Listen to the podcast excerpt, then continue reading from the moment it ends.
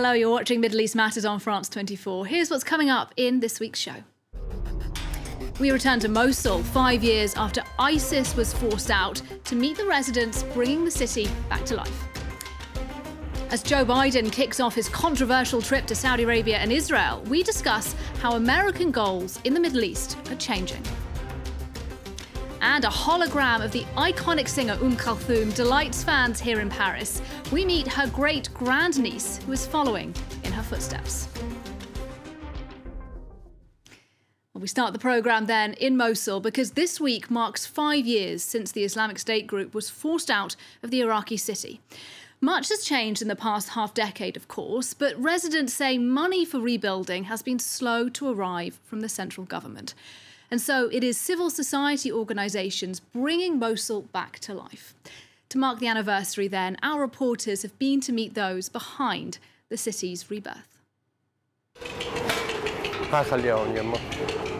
After 8 years, Nuruddin's family is finally moving back to their home in the old city of Mosul, which was nearly completely destroyed during the war. I have no words to describe my happiness today. It's just an amazing feeling to be back in your own home, in your city, in your house. While much of the historic centre remains in ruins, their family's house was rebuilt by UNESCO, which has pledged to do the same for 124 other homes. Without external support, it would have been really difficult for Mosul to rebuild, because most of those who live in the old city are poor. The government was supposed to compensate us, but they're taking a long time to dole out the funds. But these families receiving support are the lucky ones. The vast majority of residents can only rely on themselves. These two Mosul residents managed to reconstruct their house on their own. We redid the entire entrance and the inside. Everything was cracked, the windows were destroyed. Everything had to be repaired, even the stairs. It cost €4,000 in total, a hefty sum these Iraqis had to save up for years. Since the city was liberated, many have been disappointed by the government's slow efforts to regenerate life in the war-torn city. So they took matters into their own hands to bring the once vibrant society back to life. We are like the surgeons of this city, of our city. Mosul needs a lot of citizen-run initiatives, because it is the oldest that was destroyed during the war. 5 years on, Mosul is still reeling from the devastation of war, but residents are slowly piecing back their lives bit by bit. During his campaign for the US presidency, Joe Biden described Saudi Arabia as a pariah state in the aftermath of the murder of Jamal Khashoggi. But since taking office, his language has been rather different. And this week, Biden is making his first trip to the oil-rich kingdom as president. It comes, of course, as global energy prices are soaring in the wake of the Russian invasion of Ukraine. To discuss the trip, which also includes Jordan and Israel, I'm joined on the line now by Middle East expert and former CIA officer Douglas London. Thanks very much for speaking to us on France 24, sir. First of all, why do you think Biden is making this trip to Saudi Arabia now? Is this straightforwardly about realpolitik? I believe it is. I think you have to look at the circumstances in the world now. And when the president made his remarks, which is when he was campaigning, and I believe the price of oil was somewhere around $40 a barrel. Right now, it's over 100. This was prior to the Russian invasion of Ukraine, and also in advance of much of what we're seeing on the world stage as far as China's more aggressive posture, both in the Pacific and in the economic realm. So I think it's to the advantage of both parties to look at this more practically for their own interest rather than their personal needs. And US officials have also said that Mohammed bin Salman, the Crown Prince of Saudi Arabia, can, to some extent, be seen as a good actor now on the world stage. I mean, they point to examples like the recent ceasefire in Yemen. I wonder, though, is it actually fair to give MBS particular credit for that ceasefire? I mean, after all, Saudi Arabia has led the bombing campaign on Yemen for several years now. I think the United States feels obliged to create a narrative that supports and justifies its actions and somewhat the turnabout of the president since his campaign. I would agree with you that Mohammed bin Salman's actions in Yemen are not such a reflection of his greater humanity or a change in his goals or demeanor, but more practical circumstances. He's not winning that war. It goes on. It's a great drain on resources. And if anything, it's only made him weaker both at home and in the region, particularly vis-a-vis Iran, which is his greatest external nemesis. Let's talk a little bit more about Iran then, but perhaps in the context of Biden's trip to Israel as well, because clearly on the agenda there are those normalizing deals that have been reached with Arab countries like the United Arab Emirates. Might a Saudi-Israeli normalization deal be on the card next? Because it does seem there's more communication between the two countries than ever before, and they certainly do share that common enemy in Iran. You can't rule it out. I think somewhat the foot dragging, if you will, of the crown prince is due to his father, King Salman. King Salman was rather the architect of the Saudi position on the two-state formula, in which a state would have to be provided for the Palestinians.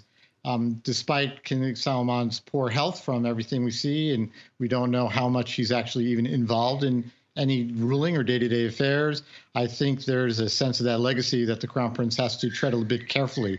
So I think what we're seeing is practical engagement between Saudi Arabia and Israel. There's the overflights. There's certainly evidence of defense and intelligence cooperation. There's always been to some extent, but it's becoming more on a public footing. I don't know that the crown prince will be prepared to go forward while his father lives as far as recognizing and normalizing relations with Israel, short of what his father demanded when he drew up the Saudi plan at the turn of the millennium. Douglas London, Middle East expert and the author of The Recruiter. Thank you very much indeed. Now, in other news, Mecca has finally reopened to international pilgrims this month after a two-month hiatus because of COVID. And nearly 1 million people took advantage of the new rules and flocked to the holy city for this year's Hajj. But there have been significant logistical problems, as Selina Sykes now reports. It's a year almost like any other, but not quite. International visitors were back in the holy city of Mecca for the first time since the pandemic, an opportunity which Muslims across the world were keen to take up once again after a two-year pause. I'm feeling very happy. I perform. It's a blessing for my family and me to come here for a second time. Though there have been some changes.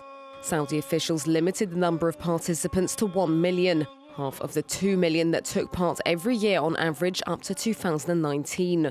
All of them were required to submit proof of vaccination, and pilgrims from abroad had to provide negative PCR tests. For many, the biggest obstacle was booking the trip itself. Muslims from Western countries voiced frustration over problems using a new online portal aimed to centralize all requests, with many receiving repeated error messages and some even unable to board their flights. Those who did make it, meanwhile, were met with sweltering temperatures, reaching up to 44 degrees. We're covering our heads because of the sun and the heat. It's really hot. But praise God it's good heat, because it's from Mecca. Hajj is one of the largest annual religious gatherings in the world. Its organisation is a big source of pride for Saudi Arabia, as well as income, generating $12 billion a year for the economy before the pandemic. Finally, she is a true icon of the Middle East, even dubbed Egypt's Fourth Pyramid. She had a voice like no other and is arguably the greatest Arab singer of all time. I'm talking, of course, about Kulthum. She died nearly 50 years ago, but has been brought back to life as a hologram, most recently here in Paris. Our reporters Mohamed Chaban and Alison Sargent went to witness the magic. She appears in a shimmering stream of light, true to her nickname, the Star of the East. Nearly 50 years after her death, Egyptian icon Kulthum performs on stage in Paris thanks to the magic of hologram technology. An almost living legend for younger generations to encounter. This concert was great. I was living a dream. My heart was soaring. I felt like I traveled back in time. I was really living it. I'm grateful for this concert because it allowed me to live through what the previous generations got to experience. Kulthum rose to fame during the mid-20th century, her deep and powerful voice shaping music in the Arab world and beyond. Her hologram reincarnation took 3 years of work, created with technology reconstructing the diva's face and with the body of Egyptian actress Sabrine. When we heard about the hologram technology, which will allow us to bring back artists, our first choice was Kulthum.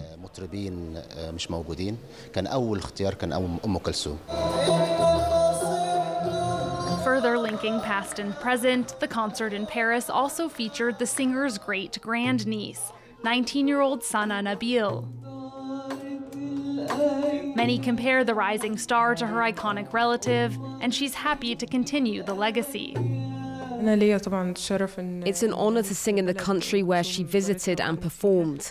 And this gives me a permanent sense of responsibility. And it's a source of joy to feel that I'm a part of her.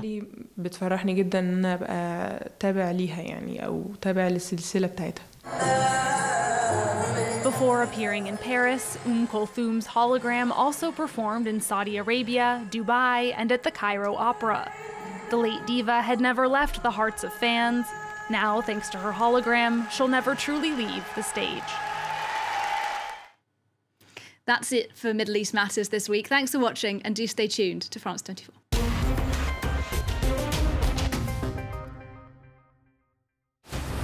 Ukrainian soldiers wage a daily struggle in Donbass to hold on to every single metre of their territory.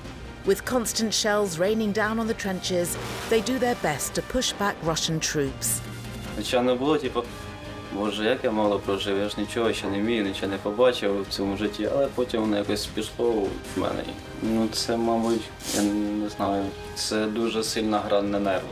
Artillerymen, snipers and infantrymen are all fighting for one common goal: Ukraine's independence once and for all. Українці – це люди, які свободу цінують вище за все. Тому якраз за це і ми воюємо. Don't miss Ukraine, the battle for the Donbass. On Reporters, on France 24 and France24.com. They observe. They contact us. They report, film, photograph. They are the voice of the voiceless. Your eyes in the far-flung reaches of the world. The Observers, a network of 5,000 committed citizens working with France 24. One of our observers in Côte d'Ivoire, Gaspar. Amateur footage and testimonials checked by our journalists and broadcast weekly. On The Observers, on France 24 and observers.france24.com.